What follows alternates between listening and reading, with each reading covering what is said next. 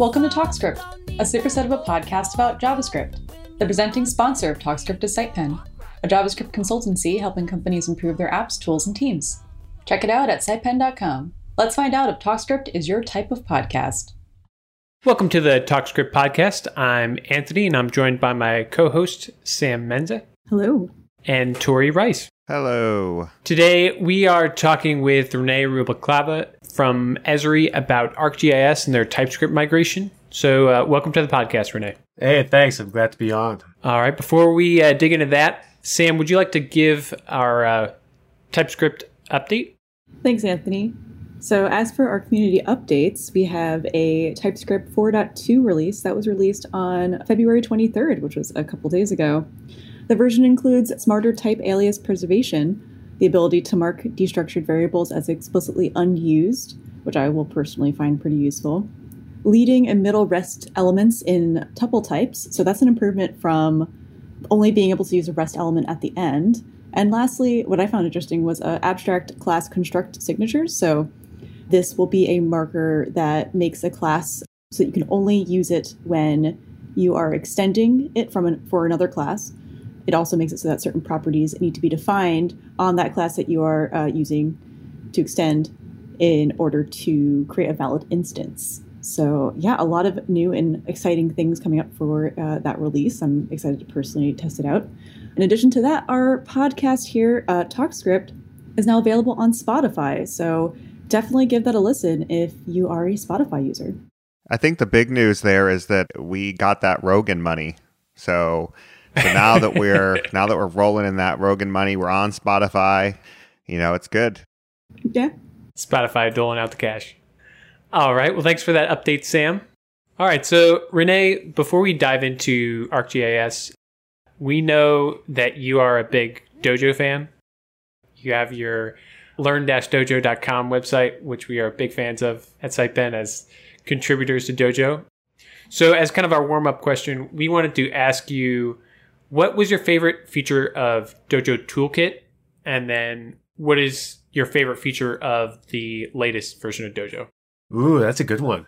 I think I was a huge fan of the pub sub in the Dojo toolkit because you got to do a lot of really cool things with it that uh, you wouldn't normally use in applications and stuff, but it proved to be incredibly useful for doing some like really cool communication across your app and everything.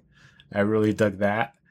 For modern Dojo, I think I'm really digging middleware stuff, especially custom middleware. There's all kinds of really cool things you can do in there. I dive into that quite a bit. Yeah, we uh, love seeing your content. We'll definitely put some links to both the Learn Dojo site and also you have some great YouTube content as well. So love seeing that. Let's dig into your work at Esri. So, what do you do at Esri, and what's the ArcGIS platform? So I'm a software engineer at Esri. I work on the JavaScript API team, which pretty much is used throughout the organization for all of our online development. So or the ArcGIS platform itself is like a it's a SaaS product and we have this online hosting product that people can uh, publish their own data to. They can search for data, find it. We have a way that you can go in there and put all the data together, create your own maps, and then share them. Uh, you can share them publicly, or you can share them with in your own organization. So the JavaScript API is key to that because it really drives that entire platform if something doesn't work there, we're definitely uh, hear about it. Especially every new release, we kind of push stuff out, and then right away we can find quick little things that we're able to fix quickly. So, like I said, it's pretty big in terms of its usage. Not just um, online platform itself for, like I said, hosting all the data and everything like that, but also for a lot of our apps. We have a lot of applications people can use. Everything from dashboard applications that's built with the API, along with uh, we have this product called Story Maps, which is really nice, kind of a way to build combine uh, stories, so written stories like WordPress type stuff with maps and images and videos.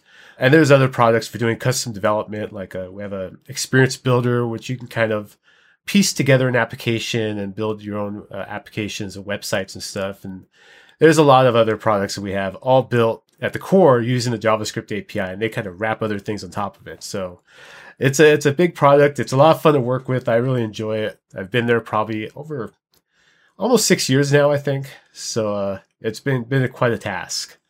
Yeah, I know. Just checking out some of the stuff online, some of the demonstrations are just really impressive.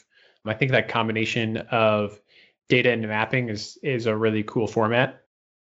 Are there any like examples that you guys like to point to or or things of, of what you can do with the product? I think a lot of recently, a lot of the examples have been things that have done with uh, COVID, for example. We've had a lot of usage of our stuff to build out these applications to kind of track uh, cases and just kind of do analysis with it.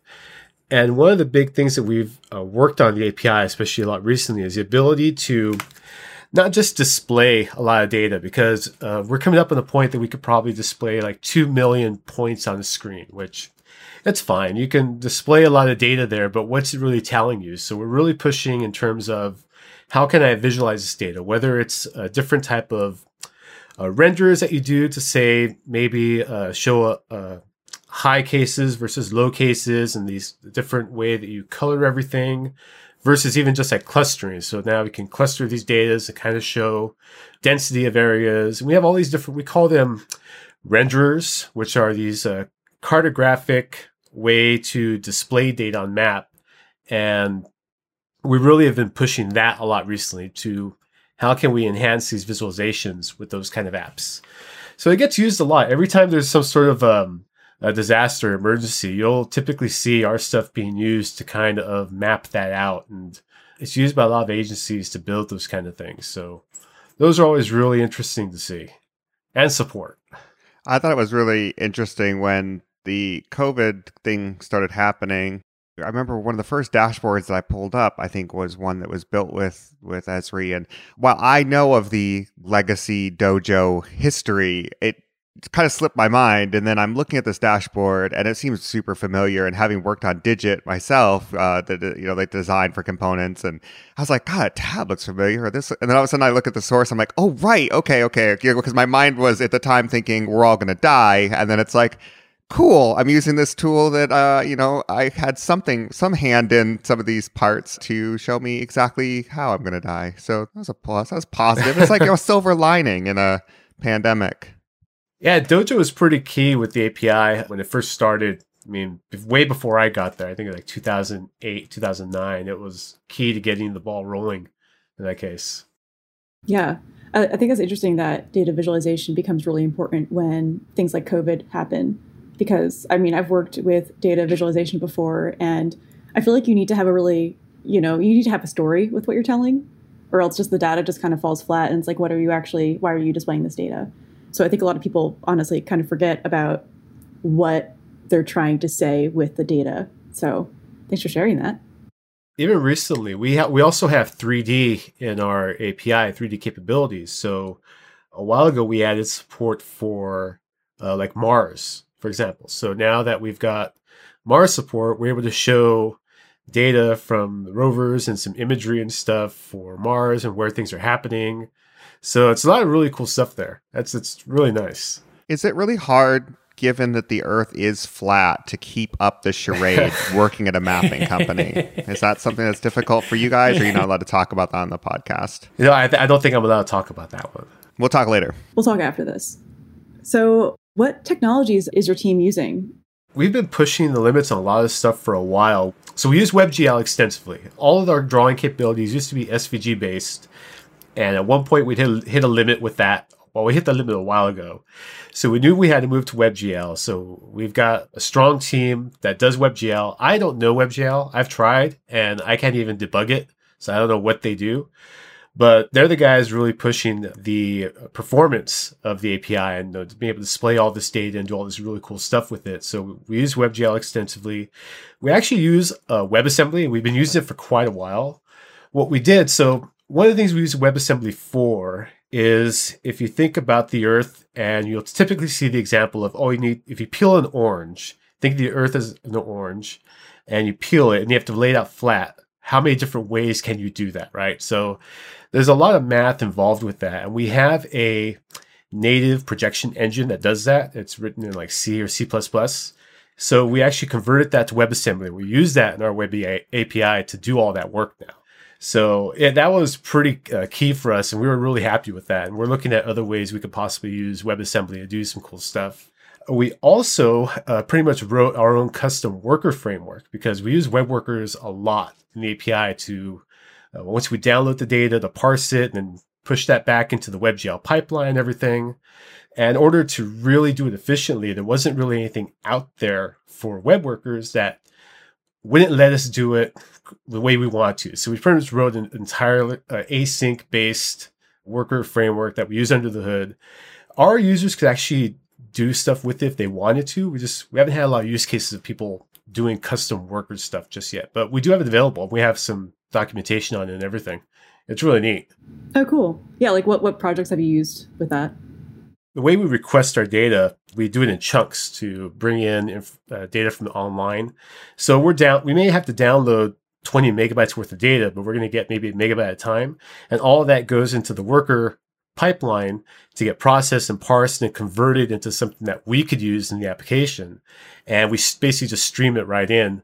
And it, makes for really great performance because if we didn't then everything has to get processed on the browser.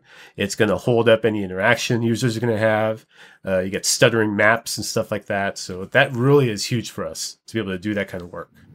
Yeah seriously that sounds sounds great i wanted to migrate a bit over to talking about typescript migration i heard that you recently transitioned to typescript is that right Oh yeah, and it was more of a like five or six year project uh, for us to do that. We started with TypeScript 1.6, and I think team started maybe a year or two before I got there when we first started with this newer version of our API. The reason we did that is that we wanted to deliver the API in other module formats other than AMD. We still have an AMD release today, but we also uh, wanted to, to take advantage of some of the more modern JavaScript features. So we could have gone the whole Babel route and convert everything over at that point. But TypeScript just gave us so much. And there were some pain points early on doing it, but it was fine and it worked really great. A lot of our team, when that came over from the our Flex API, so we had a, a Flex API back in the day. And once uh, Flash died under early death, that team moved over to JavaScript API. So they were really familiar with using types and everything and jumped on board. And we just recently completed that migration uh, last year with TypeScript 3.8. I believe we currently have about 420,000 lines of TypeScript code for our API. So that was a, a, pretty big task. And it required a lot of people on the team just doing a lot of different chipping away at it over time because we we couldn't really dedicate just like a month to do it. Everybody just migrate everything to TypeScript because we still have to release, we still have features to build, new things to do. So it was a quite a lot of work, and the team's really proud of everything that we did to get there, which was awesome. Yeah, that's really impressive at that scale. So with that many lines of code, what kind of approach did you guys take to doing a piece by piece migration? Well, we have like a whole build system in place where basically it lets us we migrate a few types files over to TypeScript alongside JavaScript. We still use the Dojo build tools to build the AMD build because it's, I would argue, it's probably still one of the better build tools today uh, up against everything else. It was just on piecemeal, right? I mean, uh, one piece at a time. If we got something checked in, it was great. That was another thing too. We've got probably 18,000 tests altogether between our functional unit screenshot integration so all those tests have to pass every time someone migrates something over to TypeScript. Every make make sure everything passed as well. So that was key there too. What were some challenges that your team encountered when you were going through this? I think probably just um, some of the biggest challenges were getting away from things like uh, loader plugins. We we use loader plugins a lot for AMD stuff, and that wasn't really supported in terms of working with TypeScript things like the export defaults. We couldn't really, at the time, couldn't really do it because we have users using our API as AMD and it would just change the way they kind of write their code. So we didn't want to really mess them up at that point. Today, though, we've gotten past a lot of that by releasing an ESM version of our API. We pretty much skipped everything else and went directly from AMD to ESM for our release, which has been great. It's been an awesome way to uh, to work with everything. How has that impacted your users? Did they have to migrate over their APIs as well, or some of them decided to do that? Yes, but the only reason they don't have to is because we still release the AMD build of our API, and we have re- an ESM release now that's we call it beta, and that's only because some of the pain points of moving to an ESM release have some challenges in terms of how build tools do things and we've removed all polyfills from our api so we don't everything's all native promises and stuff like that. Uh, we don't have any of that anymore. So we were able to lean on some of those polyfills to make sure everything worked across the board but uh, now we don't so we just have to kind of worry about what browsers do and other frameworks might do uh, the biggest deal for us though probably was that we no longer have to support ie 11 and that was key uh, during the transition was the fact that we had a lot of customers using IE11 and it was just straight up requirement. We had to support it. And we had some diehards there for a while. I understand this pain. I feel like every web developer has understood this pain. We were pretty happy when we uh, were able to drop that support. And it, it shrank down the size of our API too, the release build. Nice, nice. Yeah. I think we're going to get into AMD versus ES6 modules a bit later, but you know, focusing more on TypeScript, what best practices have you found working with TypeScript through this migration? That was a bit of a tough one. We, uh, I think what TypeScript, well, way that we do it is that it really forces us to think about how our types are going to be used throughout our entire API. So if someone's working on a new feature, we have rules in place. We, we're not allowed to use any at all. Uh, we can't use any. We're allowed to use unknown if it really is unknown but we have strict rules in place that won't let us any anything. So we definitely have to think about how the interfaces and types that we provide in a new feature are going to be used by other parts of the API because a new developer can come in. And the way that we do things, we have like our core API stuff we have widgets built around things. So a widget developer has to come in and they're building UI. And if our types aren't sufficient for what they need, we don't want to have to do too much changing of that uh, after the fact.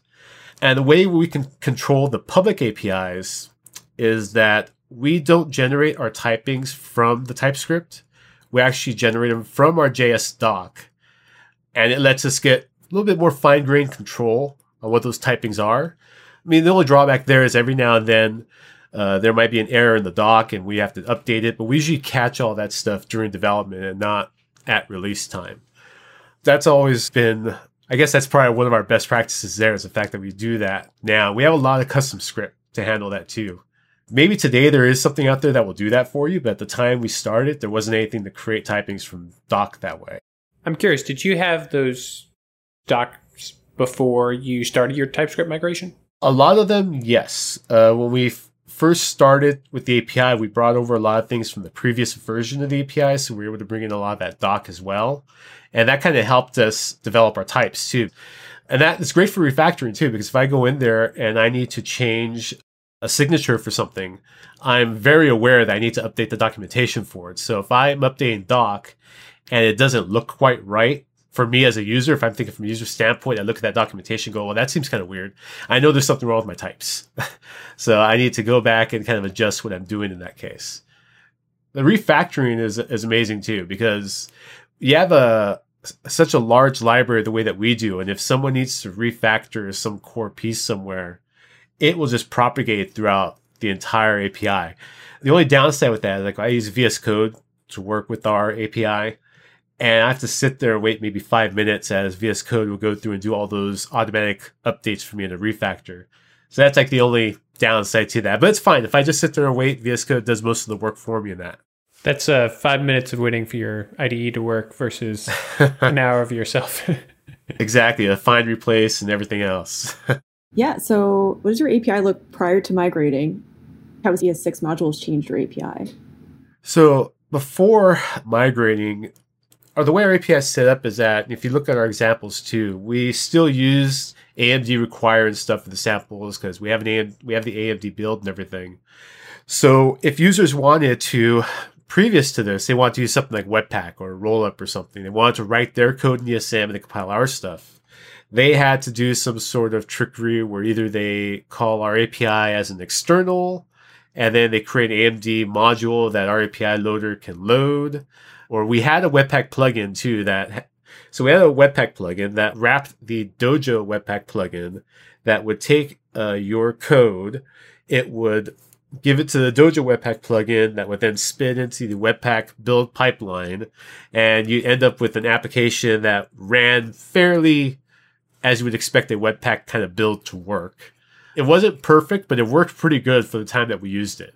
Now that we're with um, Use ESM, we're hitting some other pain points, but it's much cleaner for developers to just get started right away and doing it because it'll work if you use ESM from the browser natively. So if you just point to like a CDN for our API and hit it, everything just works great.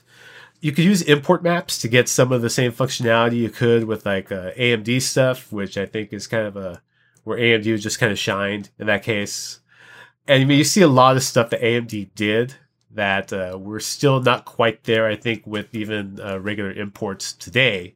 But it's still uh, really cool. And I think the fact that users can uh, start using it directly with uh, not just things like Webpack and Rollup, but even some of the newer build tools like Snowpack or Vite, which I, have been pronouncing wrong forever. I've been calling it Vite, and my, my friend pointed out recently to me, it's not Vite, it's Vite. It's French. So I was uh, pretty embarrassed about that but it just it just works. Yeah, but this is America and the web is American and everyone knows that. that was my argument, but yeah. One of the other things that we deal with with the API is that when we do the AMD build and we, we use Dojo build tools, we're able to basically define what the build layers look like. So we, we take a pretty good guess at what modules users are going to use for an everyday application. So we can create these really optimized build layers and everything, and they go through the closure compiler, and it's it's all really nice and cool, and it performs great. But now we're beholden to whatever these build other build tools are going to do to do chunks, right? And maybe those uh, chunks aren't necessarily always optimized for what the user wants. And then you can always shoot yourself in the foot with build tools too, and you end up with like a single five megabyte build of your API because you try to optimize your chunks in some way and you've got some weird stuff going on. So you've got this giant app single file thing going. We're really excited with ESM and uh, the road ahead with that. We had some comments about like, well, it'd be nice if you had a common JS output as well. But our API and NPM is already 40 megabytes when you install it. So we didn't want to double that by adding any other options to it. So we decided to stick with pure ESM and I've seen recently too that a lot of other library authors are moving that route as too. So I don't feel too bad about our decision to stick to our guns with it. Yeah, it's uh, been interesting to see the ESM rollout, and there's so many advantages that come from having a standardized platform. But like you said, like there are some things like import maps that are just now kind of being fleshed out that have been around in AMD for a while, and so it's it's interesting seeing the tooling all coming together, and there's some great advantages to that. But there's also a few wrinkles to work out for sure. I'm curious as you've kind of worked on this ESM format, where have you kind of noticed some of the differences between AMD and ESM in terms of how you make sure that what you output is is consistent between those two formats? So I think one of the things that's kind of uh, forced us to do in the API is just be a bit more of aware of how we build out our the API in general. So we rely on classes a lot in the API to do a lot of different things, but you can't tree shake a class, right? So we're much more aware now of like maybe certain things don't need to be classes; they can just be functions that we uh, export pieces out as needed that would be tree shaken for users. So we do that a lot more now. We don't need, necessarily need to default export everything. Uh, we just have multiple exports, and we're trying to add more. So if we have a certain folder, for example, that has maybe 20 uh, modules inside it, now we're trying to add like an index full uh, in there that they can just kind of uh, import directly from there instead of into the folder to do stuff, which is kind of nice. Uh, and we also are finding that we're having to teach our developers now how to do a lot of different things. So we newer developers coming in might be more familiar with using ESM stuff like that, but a lot of our developers have been working with our stuff for a long time aren't necessarily. So we definitely work with them to uh, kind of move them over to this new way of like building apps and writing their code and taking advantage of all the really cool things. I push TypeScript a lot when I put my samples out and I always get comments back, well, I don't want to really write TypeScript. Do you have something regular JavaScript? I'm like, okay, well, give me give me a few minutes. I'll give you something. Yeah, just run your uh, your code through the uh, TypeScript playground compilers to get a quick uh, TypeScript version. And that, what's really fun too is the fact that so if I just write my code in TypeScript or ESM uh, necessarily, then a lot of these build tools now are just consuming the ESM directly. So if I'm in development mode, it's super fast. It's ridiculous how quick it is sometimes to just get a dev mode up and running. You know, then the builds are necessarily easy too because I can just do my build as a ESM2. I don't have to worry about going down to ES5 or something like that. It's not. I don't. Uh, I'm sure some people do, but I typically don't. So that's pretty nice. Yeah, I feel like the, the web, honestly, like web development is just getting easier as it goes on. Exactly. I think there's some people and who harder. disagree. It's doing both. it's getting it's getting both easier and harder, right? Like when I started back in well before times, they you would just write some stuff and you just refresh your your local file and everything was just work. And now you're running things through. Well, I mean, in old Dojo, we were doing this and people were complaining then, right? Of, oh my gosh, you have build tools. And, you know, the great thing about jQuery is I just put in this tag, you know, I just put in the jQuery tag and then everything, you know, I just reload my page, everything just works. But you have to go through a build tool with this. And now it's kind of funny to see how, you know, it's just moving more and like we've moved almost entirely to, yeah, you're going to have build tools. And that's just the way it is. But yes, I have seen a lot of people think, I mean, comparatively to how it was when you had, you know, 16 different Webpack compatibility plugins working with each other, this is definitely simpler. what, what, what, you're doing now sounds a lot easier. I would say it used to be a time too when uh, your app was a series of like individual JavaScript files that you had like a bash script just kind of combine them together and wrap them in an IIFE and stuff, right? I mean, that was like your build step if you ever had one. Yeah, it's an interesting mix of the applications themselves getting more complex and doing more things to where then we have to have some optimizations to kind of manage large applications split across multiple chunks or trying to do like very complex visualizations to where we need WebGL or something like that. Like as we push those bounds, we kind of force ourselves into finding these optimizations, but then so it's like like the simple case can sometimes seem more complex, but at the same time we're enabling a greater amount of possibilities for the future and as our applications grow. Yeah, absolutely. Like I feel like the learning curve to e- even being a developer has just been been getting easier over time. I remember when I first started off, I was I don't know. I feel like it was a lot harder to get an app up and running when I was first starting out uh, coding, and now I feel like you can just like run a command and it's just up.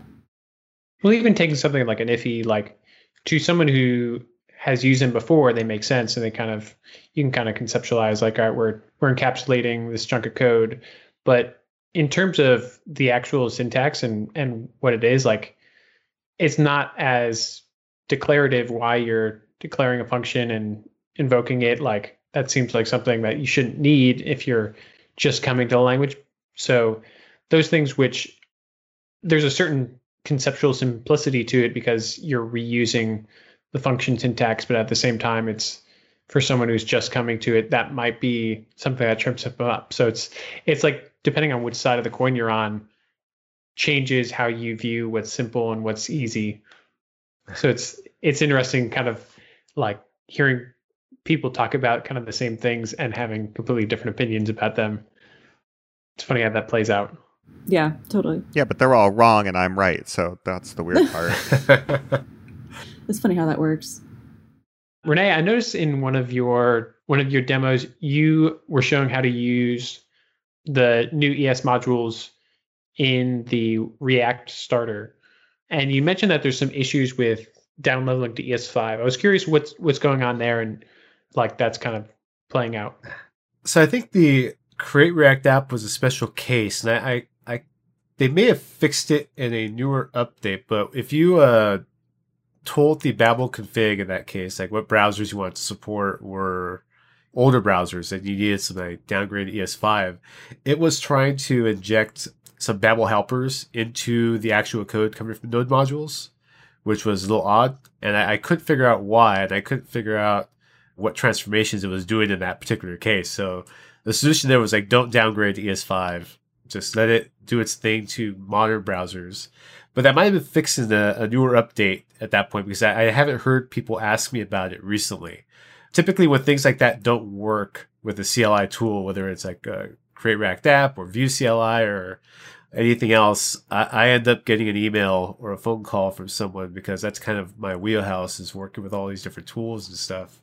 That was the only case we actually had that particular issue because we don't have ES5 in the API our ESM at all. We don't, we don't have an ES5 release. So if you need a downgrade, you need to uh, pretty much do an ES, ES5 build of the entire API to get down there or let your other build tools integrate some way to do that for you. And it's not necessarily a, you know, it's not necessarily an easy step. I mean, it takes a bit of configuration and stuff to do if you really need it, for example. But again, we, we do just fine right now without it which has been great. Uh, I think we've got a lot of users in general, I think, are moving to modern browsers. Well, typical users are working on modern browsers. When you're working with enterprise users, it's a different case. You know, they might be working with a few versions behind on uh, different browsers and stuff, whether it's Safari or Firefox or uh, Chrome if they're allowed to use it. Uh, hopefully, they're not using Legacy Edge anymore.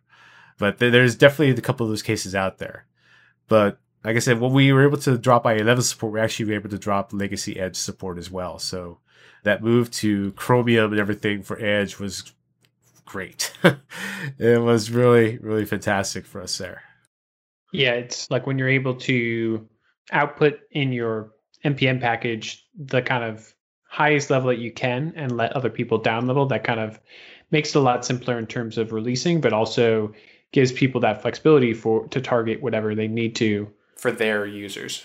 Like if you want to use our stuff in Node, a lot of parts of our API will work inside of a Node environment, but you've got to throw in polyfills for like fetch and the abort controller, uh, which work just fine. If you're using native modules with a node, it works great. If you're not using native modules, then you just need to run it through like a something like rollup or something to convert everything down, and you're good to go. But other than that, yeah, it just it works great. I'm curious with the node support. I've heard kind of mixed things with people using ES modules directly in Node. So you're saying that that you've been able to to do that pretty directly, or have there kind of been issues with? I know there's a whole syntax for npm to define what your kind of public exports are. Do you kind of have some things to prevent people from accessing private files? We don't have anything to prevent them from accessing private files necessarily if they really wanted to, right? So things that we don't dock publicly, I mean, they're still there. Anyone can get to it if they wanted to. We pretty much just rely on our typings to do it. So if you, our typings are installed directly with the uh, ArcGIS core package when you install it. They're, they're already there. So you get all the nice IntelliSense with everything that can read all that stuff. So that's kind of what we rely on. But if you really need something that's not docked publicly, you could use it. We do have users that do that. Uh, the only thing we say is that if we don't dock it publicly, we can't guarantee that it won't go away or we won't change it down the road. So it's kind of a use at your own risk kind of a thing, which we have had to do in the past just because we do refactoring, we clean stuff up, we decide that maybe we don't need these certain modules. They can go some that functionality can go somewhere else and stuff. So we try to be as good about that as we possibly can. But again, uh, you know, we can't really control what people are going to do once they use stuff. But in terms of the, uh, using it in Node, I think, I mean, the only thing you need to do is use the MJS extension. And there is some stuff that might trip you up if you're doing that kind of a mixed uh, use of CommonJS and native modules. And some of the packages may not have like a type module on them, or your project might not have type module. I think that could cause certain issues there, but in most cases, we've uh, been okay using our stuff as having a node environment. So, do you have any tips for people who are looking to move to ES modules in terms of what they ship in their packages? I mean, I guess most tips I could say is that uh, avoid all the polyfills. Don't worry about any of that stuff. Just go with directly everything all native with your ESM packages. Make sure you, uh, if you don't need export default, don't use export default. Uh, I think that's like the, the main thing I would I would recommend there. not anything wrong with export default. Maybe if you have like functions that are the only thing that that module does, and it's great to export default from there. But like if you have a utility library that you're providing, then you don't really need it. Just uh, let the tools take care of everything after the fact, right? And I think that's like the main pain point probably anyone that's going to release a package as pure ESM is going to see is that there's going to be pain points in terms of what the tools might do, what some of the CLIs might end up doing. Uh, some frameworks do some some things that are unexpected at times in terms of when they build. There's also this new tooling coming out for build tools that like streaming, right? They'll stream your modules from like a CDN or something like that and try and do a build from there, which I haven't really had uh, tried yet. Our stuff worked with it. I think I tried was it WMR might be one our API did work with it up until we hit the WebAssembly stuff, and then it couldn't do the WebAssembly bits. So I think that kind of bit us there. But I'm sure there's a way for us to fix that and make it work down the road. But I think a lot of users are going to end up in those kind of situations where this is all still fairly fresh and growing right now with everyone moving to ESM. So I'm sure all these pain points will be figured out at some point down the road. Yeah, it's great to see you guys pushing forward and releasing that and, and working to get that easier module format for users. And so glad to see you guys working forward on that. If someone wants to find out more about ArcGIS, uh, where can they find information on that? So you can go to uh, developers.arcgis.com slash JavaScript. The shortcut for that would be js.arcgis.com it'll take you right there. That'll take you to our documentation for API. The developers.arcgis.com will just give you a whole overall of the platform itself, all our different offerings, all our different APIs, because we also have things like Python, native runtime APIs, a full on REST API you can work with, and a bunch of other tooling things you could do too. But JavaScript's the best one, of course. Of course. all right, Rene, Well, thanks for joining us. Where can people find you online? What's your Twitter handle and, and YouTube and website? So my Twitter handle is uh, odoenet, O-D-O-E net. My website's odoe.net, and I stream live at odoe.live, which is basically my Twitch. And uh, yeah, I, I, put up content all the time, write blogs for the Esri blogs as well. You can find stuff on there. So yeah, I'm all over the place. What do you uh, stream? I'm curious. I try to stream like two, three times a week, and I'll stream stuff on the JavaScript API, working with it. And I also try and do once a week on doing something with Dojo oh, as well. That's really cool. Have you tried out the Dojo 8 alpha yet? I've tried the Dojo 8 alpha out for my blog. Nice. So my, my blog, odoe.net, is built on Dojo, and I needed some. I have so many blog posts that like Vercel build tools would crash because it was too much to compile. So I needed the new caching stuff for build tooling that Dojo has. And luckily, uh, Ant showed me that and how it works, so I was able to do that, and that was a, that was critical for me to get my That's blog awesome. up. so that was really fun. That's great. All right, so uh, to our listeners, tweet us your comments and suggestions to at TalkScript on Twitter. We'd love to hear from you, and especially if you have any TypeScript tips that you uh, want us to shout out. Also, check out us on Spotify now or wherever you get your podcasts. Rene, thanks for joining us. Thanks for sharing all about what Esri's doing with ES modules and your TypeScript migration. It was great to hear about that. Awesome. Thanks for having me on. I really love awesome, it. Awesome. Yeah. All right. Until next time, uh, stay type safe. Thanks for listening to this episode of TalkScript. You can round out your TalkScript experience by viewing our show notes, listening to past episodes, subscribing to us in Apple Podcasts, and of course, following us on Twitter. We record new episodes every month. We hope you've enjoyed this episode of TalkScript. We hope you'll call back next time. We got a good thing going on. Ba, ba, ba,